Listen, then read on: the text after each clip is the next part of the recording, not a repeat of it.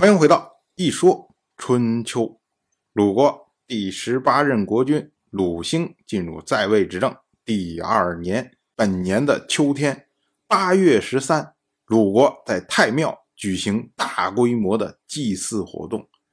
当时呢，夏父伏季他是鲁国的宗伯，所谓宗伯呢，就是负责鲁国公室、中室里面的这些迭谱啊。祭祀啊，什么哎，相关这些东西。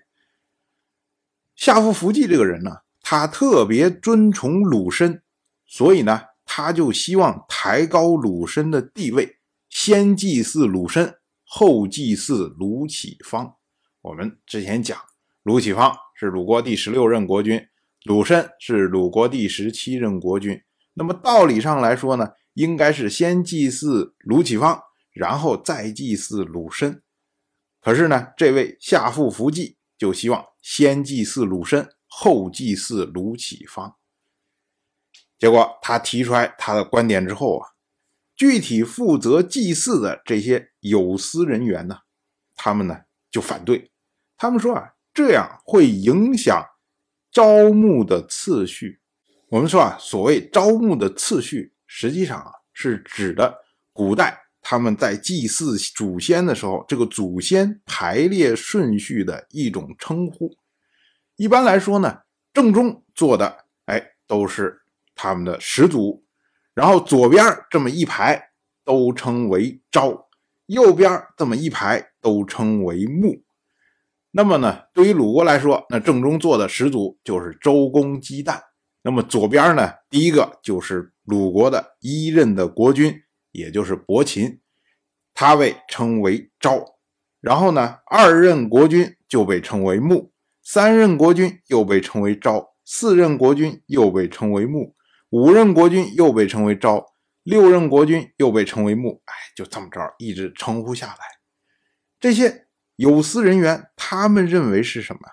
就是说，我们以前的时候已经排好了，前面是鲁启方，后面是鲁申。那么他们的招募次序也都定下来了，但是呢，你现在要先祭祀鲁申，那么呢，就需要改变鲁申和鲁启方招募的次序，那这个会影响到很多其他的东西，比如说牌位它放置的位置可能都要发生变化，所以呢，这些有司人员认为说没有这个必要，不要干这种事情。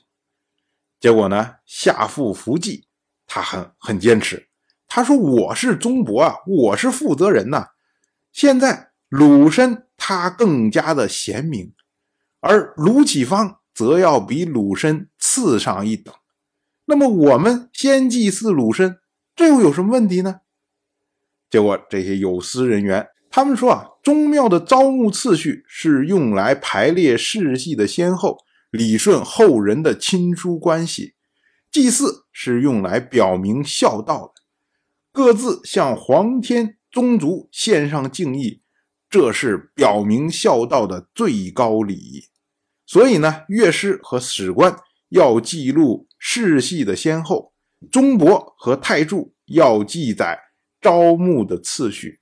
即使这样呢，还怕出现乐礼的现象。如今呢，您下父伏祭，您要把您认为贤明的鲁申排在前面。而把世系在前的卢启芳列在后面，这是不符合长久以来的习惯的。我们看商王朝，商王朝的始祖是契，而商汤的父亲是主鬼。从契到主鬼，所有的这些帝王，他们都不如商汤贤明。可是呢，商人。在祭祀的时候，不会把商汤放在器和主鬼之前祭祀。我们再看周王室，周王室的始祖是后稷，周文王的父亲是王继，从后稷到王继都不如周文王、周武王贤明。可是呢，周人在祭祀的时候不会把。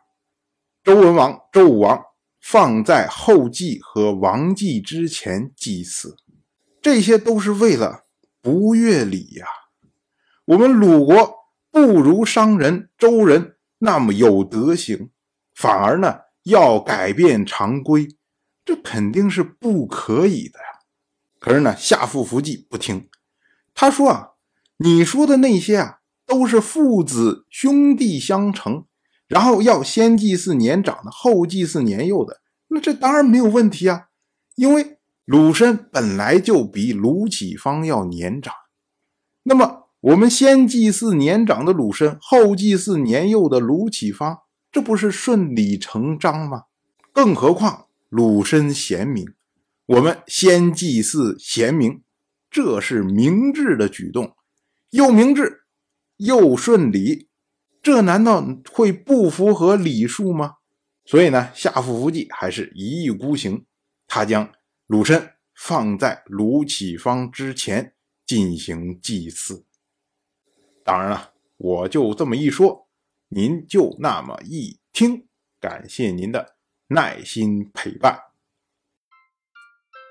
如果您对《一说春秋》这个节目感兴趣的话，请在微信中搜索公众号“一说春秋”，关注我，您不仅能得到《一说春秋》文字版的推送。